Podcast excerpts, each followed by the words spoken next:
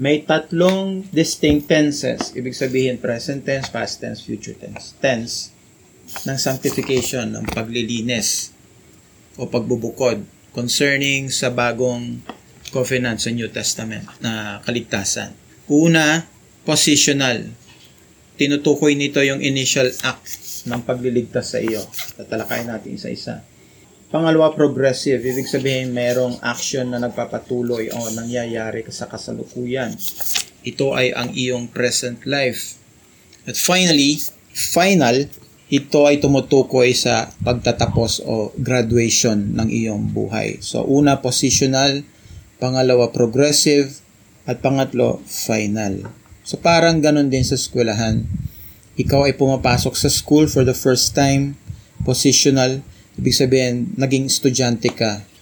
Pangalawa, nagpapatuloy ka from grade school hanggang grad hanggang last. So from grade 1 hanggang college, progressive. And then finally, sa iyong pag-graduate sa college, well, yun yung final. Kung saan nag-transition ka naman na sa iba na ulit. So, positional or instantaneous na paglilinis sa iyo ay nangyari sa moment na ikaw ay naniwala na totoo yung nangyaring pagliligtas ni Jesus sa iyo.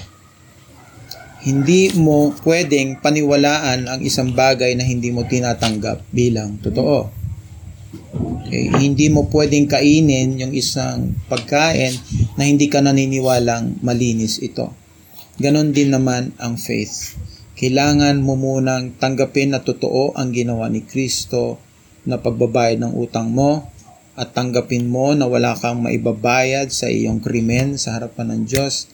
Tanggapin mo na karapat dapat kang mamatay dahil sa iyong pagre-rebelde sa Diyos at mananampalataya ka kay Jesus. Kaya nga sinabi ng salita ng Diyos, repent and believe. Repent is a change of mind. Hindi yung uh, nagsisisi na ako. Hindi yon.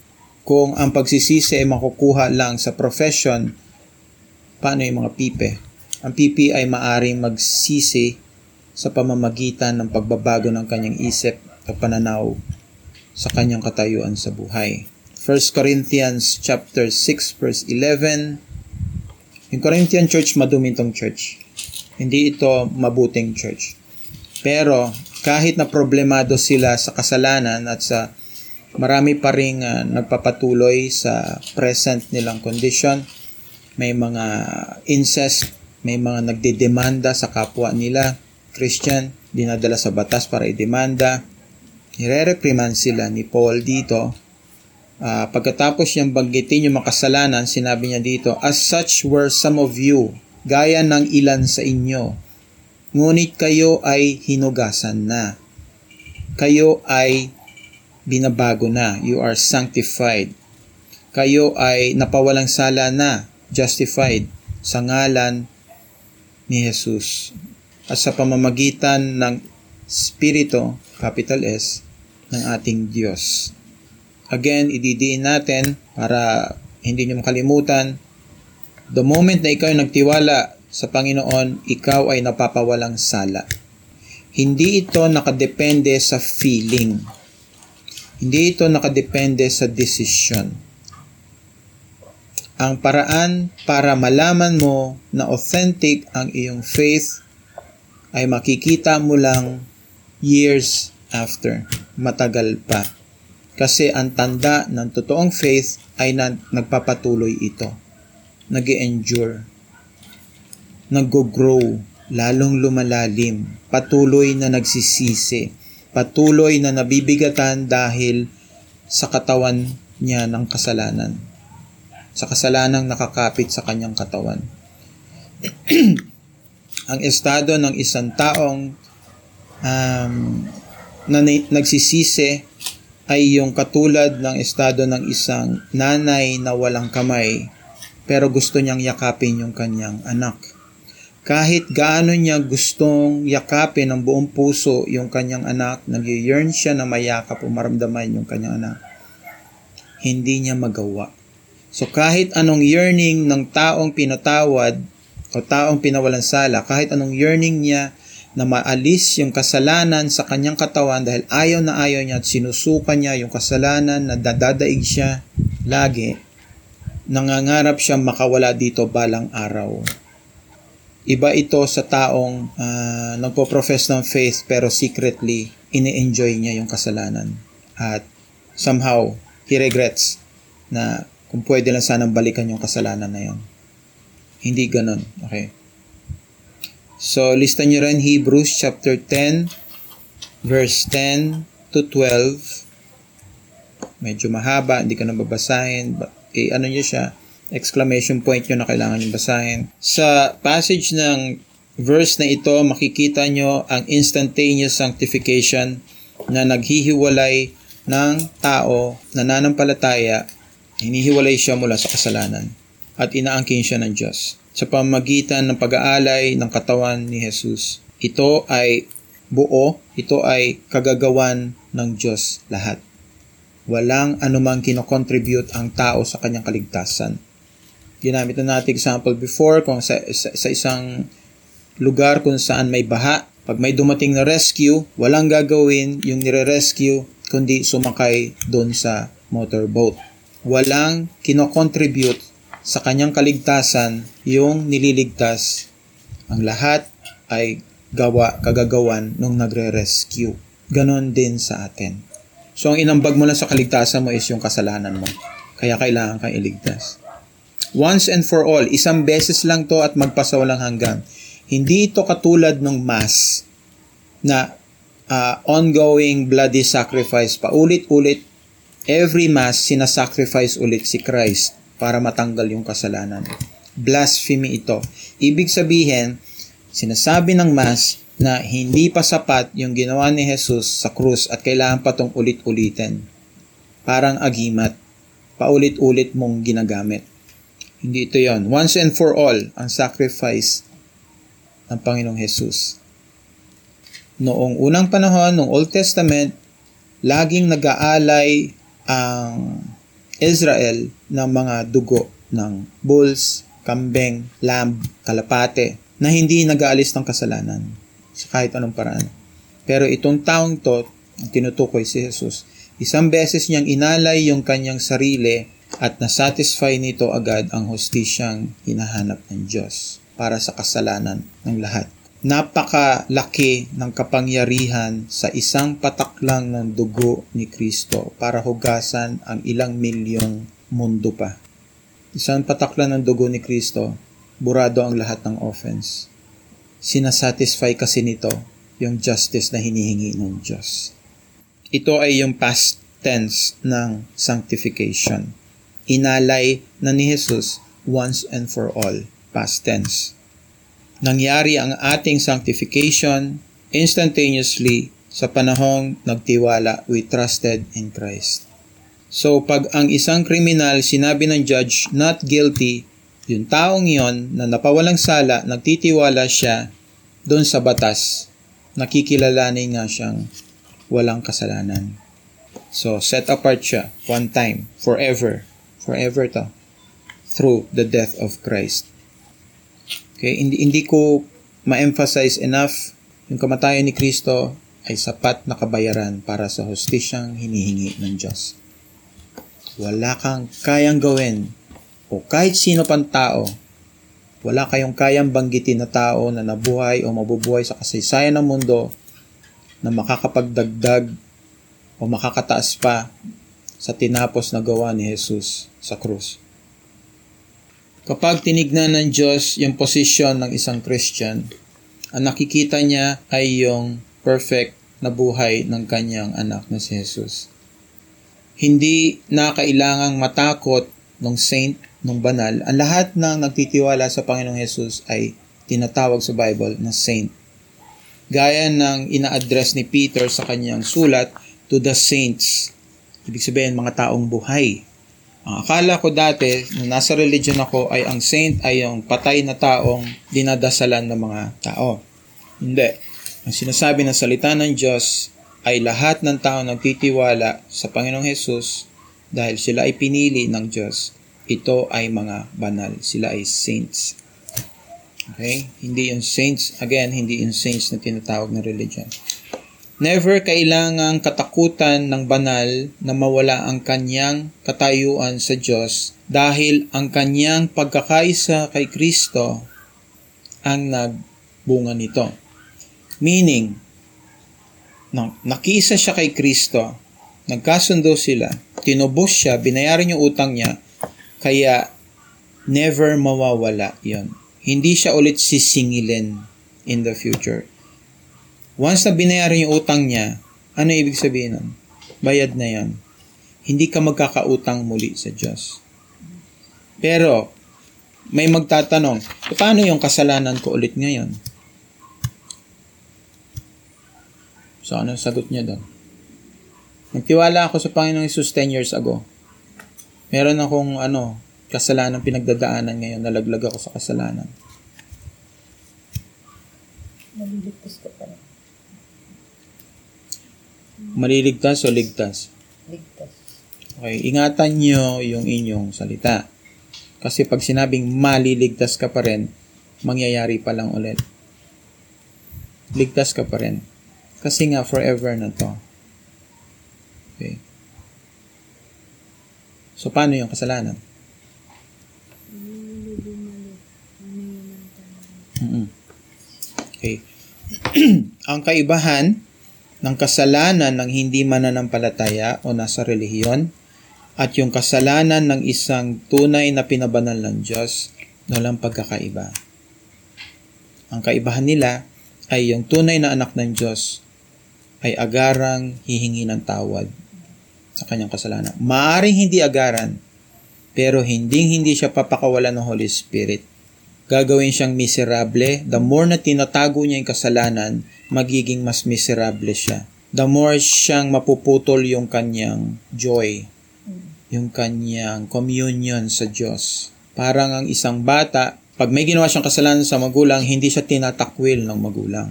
Maaring hindi siya kausapin ng magulang o hindi siya pakainin o hindi siya pansinin. Napuputol yung uh, intimacy. The moment na humingi ng tawad yung pinabanal ng Diyos, alam ng Panginoon kung nagsisisi ka o hindi.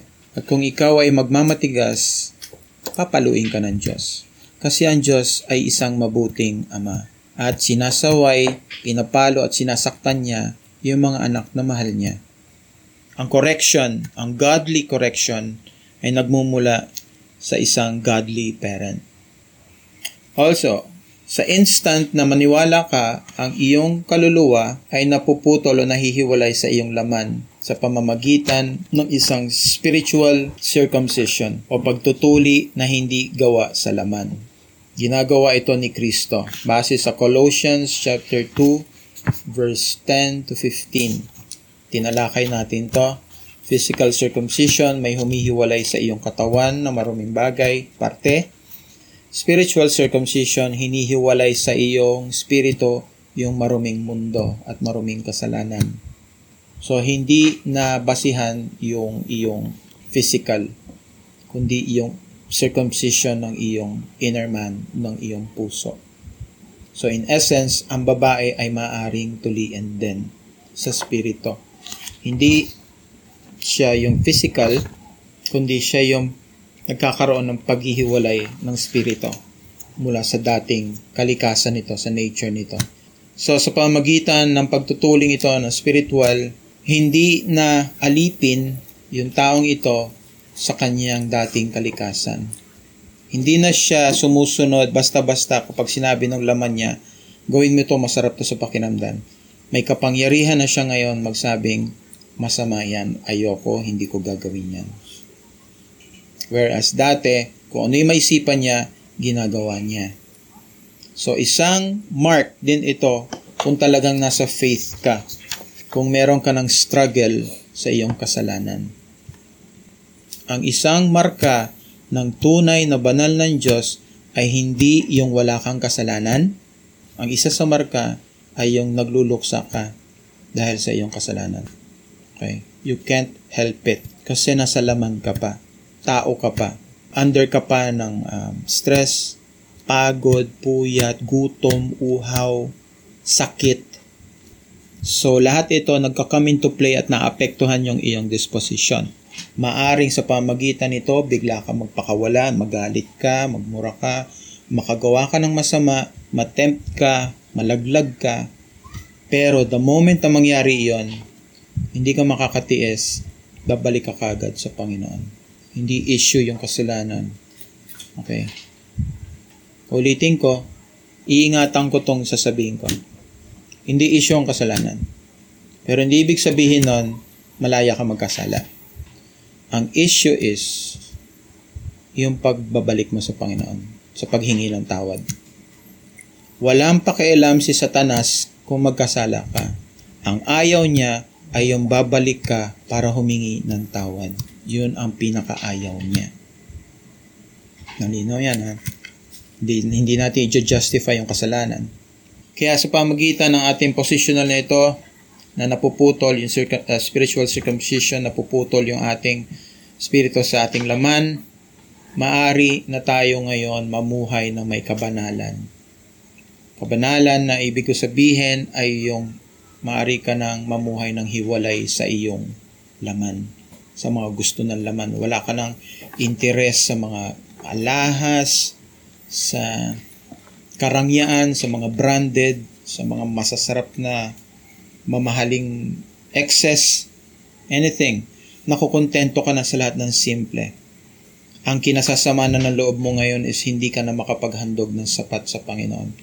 Ngayon, ang masama na sa loob mo ay yung hindi ka makawala sa katawan ng kasalanan na to. Ang yearning mo ay gusto mong mabuhay separately para sa Panginoon. So, hindi ito nakasandal sa ating uh, behavior or kung gaano tayo ka-faithful o tapat. Hindi rin ito nakasandal sa ating pagpupursige o kawalan ng kasalanan. Ibig sabihin, yung ating posisyon bilang anak ng Diyos ay hindi nakasalalay sa effort natin. Okay? Hindi masama ang mag-persevere, mabuti yan. Hindi masama ang uh, mag-effort ka na hindi ka magkasala, mabuti yan. Hindi masama ang maging faithful, mabuti yan. Hindi masama ang, ang bantayan mo ang iyong behavior, mabuti yan. Pero hindi ito ang standard o basihan ng iyong posisyon sa Diyos. Sana malinaw yan.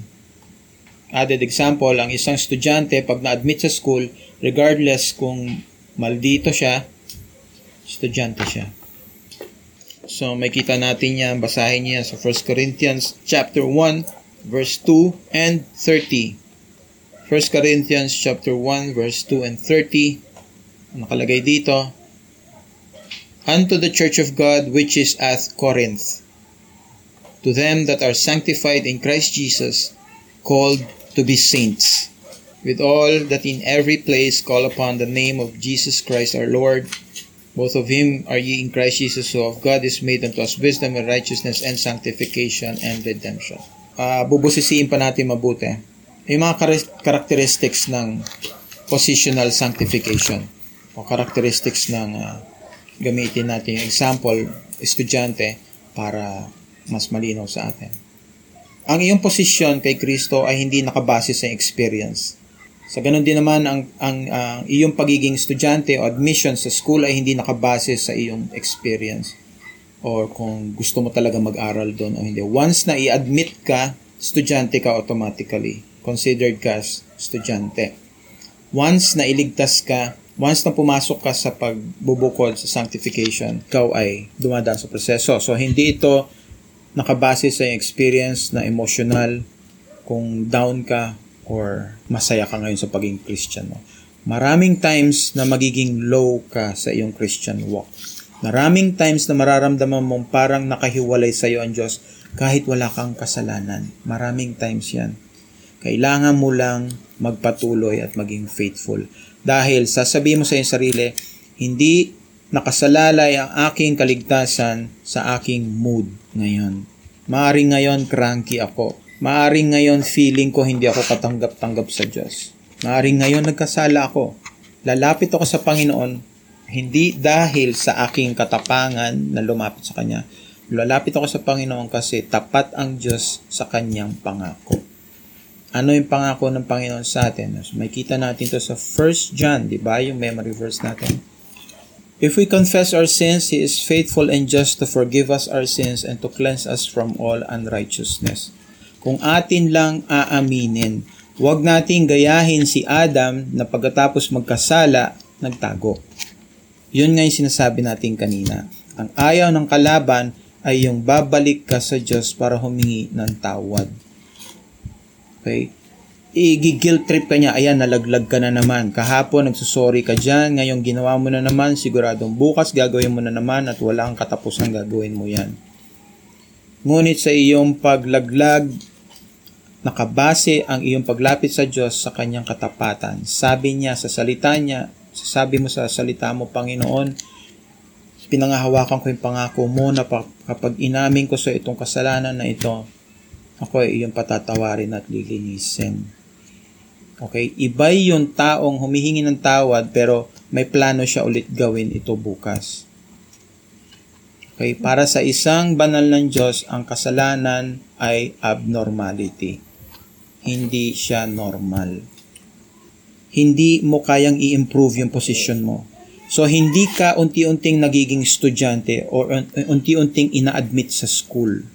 Okay? So, malinaw yung example Once na makuha mo yung registration mo, automatic ikaw ay estudyante. So once na manampala, manampalataya ka sa Panginoong Hesus, ikaw ay automatic pumapasok sa sanctification. Yung una, hindi ito experience. Yung pangalawa, hindi ito progressive.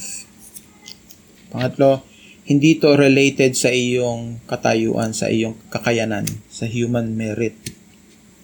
Hindi hindi mo po hindi mo to pwedeng i-earn Kagaya ng medal, hindi mo siya may earn. Dahil ang sanctification ay binibigay sa iyo out of God's own kindness. You do not deserve any of it. Malayang binibigay sa iyo ng Diyos dahil mabuti siya. Hindi nagpapakita sa iyo ng kabutihan ng Diyos dahil mabuti ka. Nagpapakita siya sa iyo ng kabutihan dahil siya ang mabuti. Hindi kanya minamahal dahil kamahal-mahal ka minamahal mo kanya dahil siya ay Diyos ng pag-ibig. Hindi kanya nililigtas dahil nakakaawa ka. Ililigtas kanya dahil siya ay tagapagligtas. So pansinin niyo, lahat ng sinabi ko, sa Diyos lahat ang credit. Walang anuman sa tao. Ang apat, nakukuha ito the moment ng kaligtasan ng tao. Isang karakteristik ng positional sanctification, makukuha mo to at the exact, exact moment na nagtiwala ka sa Panginoong Jesus. Panglima, at isa sa pinakaimportante, maintindihan mo lang ang kaligtasan kung ikaw ay tunay na anak ng Diyos. Bakit mo maintindihan ang kaligtasan kung ikaw ay anak ng Diyos? Dahil ikaw ay nagiging anak ng Diyos, hindi dahil naging Christian ka, kundi dahil titira sa iyo yung triune God yung Father, yung Son, yung Holy Spirit ay mananahan sa iyo. At walang makakaintindi ng mga bagay sa Diyos maliban sa Diyos. Kaya mo naiintindihan ay dahil ang Diyos ay nasa sa iyo. Okay. Tinalakay natin to yung uh, comprehension na naaalala niyo yon kapag nagsalita ako at naiintindihan nyo. Kaya tayo habang nag-aaral ngayon at naiintindihan nyo ay dahil yung Holy Spirit na nasa sa inyo ang magpapaliwanag sa inyo para maintindihan nyo yung iyong sinasabi. Otherwise, lalagpas lang ito sa tenga nyo at kukunin ng kalaban, pagtulog nyo mamaya, wala na kayo maalala. Ang, ang katotohanan ng Diyos ay nagsasettle ng puso sa mga banal. Tumatayo sila, humihiga sila, they take their rest in Christ, sumasandal sila wholeheartedly, 100% kay Kristo. Panghuli, ito ay magpasawalang hanggan. It is eternal. Hindi nababago. Hindi ito kayang baguhin ng Diyos, ng anghel, o ng kahit sinong tao. Bakit ito hindi kayang baguhin ng Diyos? Bakit hindi kayang baguhin ng Diyos yung iyong salvation? Kasi hindi siya pwede magkamali sir, at the first place. Ando na. Ang tamang sagot ay hindi nagbabago kasi ang Diyos. God does not change. Kaya hindi niya kayang baguhin yung kanyang kaligtasan na binigay sa iyo. God is the same yesterday, today, and forever. He has you in mind bago pa niya sinimulan ng lahat. Sinulat niya yung pangalan mo nang never nang mabubura yan sa kanyang aklat. Hindi na yon kayang burahin. Sabi ni Pilate, what I have written, I have written. Kung yung tao ay nagsulat at walang pwedeng makapagbago ng sinulat niya, lalo na ang Diyos. Sinulat niya ang pangalan mo bago pa nagsimula ang lahat at walang eraser sa langit. Bakit ko nasabi yon? Kasi ang Diyos hindi nagkakamali. Tama yung sabi ni Kim. Hindi siya nagkakamali, hindi siya nagbabago. So kung ano yung kanyang sinulat, sigurado siya doon sa sinulat. Okay. Implications ng positional sanctification. Ano ang outcome nito? Number one, bahagi tayo ng katuwiran ni Kristo. Kung gaano uh, kataas yung kanyang, in a way, uh, to illustrate lang, kung gaano kaputi yung damit ni Kristo, ganon din kaputi yung damit mo. Kung gaano ka righteous si Christ sa harapan ng Diyos, kung gaano siya kawalang kasalanan, ganon ka rin. Walang pagkakaiba. Bakit walang pagkakaiba yung walang kasalanan, pagkawalang kasalanan ni Kristo sa sayo? Kasi yung righteousness ni Christ din yun. So wala kang pagkakaiba sa kanya righteousness dahil yung righteousness niya ang ginagamit mo. We share the perfect righteousness of Christ. 2 Corinthians chapter 5 verse 21. For he hath made him to be sin for us who knew no sin, that we might be made the righteousness of God in Him. Ang ganda. Pangalawa, bahagi tayo ng buhay na walang hanggan ni Kristo. Christ is eternal. Sabi sa John 1, di ba? In the beginning was the Word. Sino yung Word? Si Christ. The Word was with God and the Word was God. The same was in the beginning with God. Sabi niya sa Revelations, I am the Alpha and the Omega. Ako ang unahan, ako ang hulihan. Okay, eternal siya. Kung eternal si Kristo, that means eternal din tayo. Again, yung implications ng ating pagtitiwala sa Panginoon, we share sa lahat ng kay Kristo. 1 John 5, 11 and 12. Itong babasahin ko, ultimate truth to. Kaya hindi to opinion, galing to sa Diyos. At ito ang katibayan na binigyan tayo ng Diyos ng buhay na walang hanggan. At ang buhay na ito ay nasa sa kanyang anak. He that has the Son has life, and he that does not have the Son of God does not have life. Bakit walang buhay yung taong wala sa kanya si Kristo? Kasi si Kristo ang buhay. At kung ikaw ay tao na wala kay Kristo at hiwalay kay Kristo, kahit buhay ka, ikaw ay patay. Kailanman ang taong patay ay hindi makakasumpong ng buhay sa sarili niya, kakayanan. Pangatlo, nakikibahagi tayo sa hinirang ni Kristo. We share the election of Christ. Bahagi tayo ng mga pinili ni Kristo. Ephesians chapter 1 verse 4. Pinili niya tayo sa kanya bago pa sinimulan ang mundo, na tayo ay maging banal at walang kapintasan sa harap niya sa pamagitan ng pag-ibig. Bilugan nyo to, Ephesians chapter 1 verse 4. Basahin nyo bago kayo matulog. Pan, panghawakan nyo yung kabutihan ng Diyos. He is worthy. Ang Diyos hindi nagsisinungaling, ang tao nagsisinungaling. Pag sinabi niyang pinili ka niya, sure yun. Kailangan mo lang gawin ay make sure na ikaw nga ay kasama sa mga pinili. Ako, nung college ako, attend ako ng attend for one year nung volleyball class.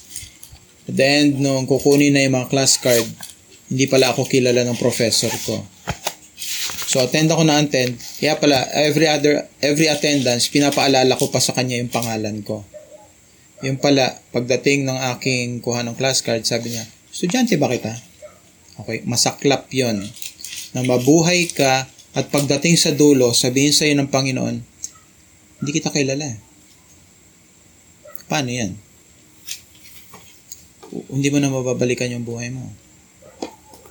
Nakakatakot isipin yan.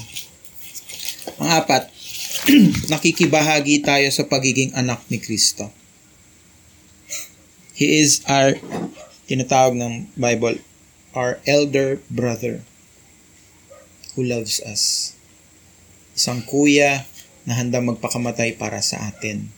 Na isang kuya na maaari natin takbuhan every time tayo ay malulungkot, ay may, ay may nambubuli sa atin, ay may umaaway sa atin. Our elder brother. Galatians chapter 3 verse 26 Kayo lahat ay mga anak ng Diyos sa pamagitan ng pananampalataya kay Kristo. Kayo lahat ay mga anak ng Diyos sa pamagitan ng ano, hindi sinabi dito ng relihiyon. Okay? Ang relihiyon kahit kailan hindi makakapagligtas. Ang relihiyon ang isa sa mga rason kung bakit kaaway tayo ng Diyos. Dahil madaling magpakareliyoso. Alam niyo yan, ilang taon na tayong umupo sa loob ng relihiyon at wala pa rin tayong pag-asa. Until nakita natin at pinaunawa sa atin ng Diyos na sa Kanya lang makikita ang tanging pag-asa. Sunod, 1, 2, 3, 4. Panglima, bahagi tayo sa mamanahin ni Kristo. Inheritance ni Christ, kasama tayo. Kung ano yung inheritance ni Christ, sa atin din yon. Kasi kabahagi tayo ng kanyang pagiging anak ng Ama. Romans chapter 8 verse 16 and 17. Ang Holy Spirit mismo ang siyang tumitestigo sa ating spirit na tayo ay mga anak ng Diyos. At kung tayo ay mga anak, din tayo ay mga tagapagmana ng Diyos. Kasama natin tagapagmana si Kristo. Na kung tayo ay bahagi ng kanyang pagtitiis, ng kanyang suffering, tayo ay bahagi rin ng kanyang glorification. Pang-anim, bahagi tayo ng priesthood. Si Christ ang ating great high priest. Wala nang pare na tataas pa sa kanya. Uh, in the future, talakayin natin yung linya ng priesthood ni Christ. Kasi ang priesthood ay nanggagaling, nagmumula sa linya ni Levi. Ngunit si Kristo ay galing sa linya ni Judah. Ang kaparian, ang kaparian ay hindi galing sa linya ni Judah Ngunit doon ang linya ni Jesus. Okay, talakayin natin yan in the future. Bakit naging priest si Lord nang hindi siya galing sa linya ng mga pare? We share the priesthood of Christ, Hebrews chapter 10, verse 10 to 14, by which we are all sanctified through the offering of the body of Jesus Christ once and for all tayo ay na pinapabanal sa pamagitan ng pag-aalay ng katawan ni Kristo isang beses at para sa lahat. Bawat pare, saserdote, ay nakatayo araw-araw at nag-offer ng mga sacrifices na kahit kailan hindi makakapag-alis ng kasalanan. Ngunit itong taong ito, pagkatapos niyang ialay isang beses ang kanyang sarili, ay nag-alay ng uh, sakripisyo para sa kasalanan forever. Katapos nito ay umupo siya sa kanan ng Diyos at magmula noon gagawin niyang uh, apakan ang kanyang mga kaaway. Sa pamagitan ng isang pag-aalay, ginanap niya, He made perfect forever ang mga taong pinababanal niya. Okay, malinaw dito sa Hebrews 10, 10 to 4, sa verse 14, na sa pamagitan ng offering ni Christ, na perfect niya, pinaperfect niya, at magiging perfect yung lahat ng taong isa-sanctify niya. Panghuli, tayo ay nililipat tungo sa kaharian ng anak ng Diyos. Dahil yung ating elder brother ay may kahariang mamanahin. Okay? May inhe- i-inherit siyang kingdom. Yung kingdom na mamanahin niya ay sa atin din. Dahil lahat ng kung ano ang sa anak ay doon din sa kanyang mga tinubos. Colossians chapter 1 verse 13, isang magandang verse, napakagandang verse na ating panghawakan. Niligtas niya tayo mula sa kapangyarihan ng kadiliman at nilipat niya tayo sa kaharian ng kanyang pinakamamahal na anak. Positional sanctification puts believers in a position to walk by means of what God has provided. So, yung pagiging estudyante mo, nilalagay ka sa posisyon na maaari mong ma-enjoy yung privileges na inaalay ng school. I-represent ito, ah, enjoy yung amenities, accessory, ah, yung, ah, yung lahat ng ah, privileges ng pagiging estudyante, yung paggamit ng library, paggamit ng canteen, paggamit ng CR, paggamit ng classroom, lahat. Tuturuan ka ng teacher. Ang ating din posisyon bilang mananampalataya na tayo pinababanal ay nilalagay tayo sa posisyon kung saan maaari tayong lumakad sa harapan ng Diyos sa pamamagitan ng kapangyarihan na galing din sa Diyos.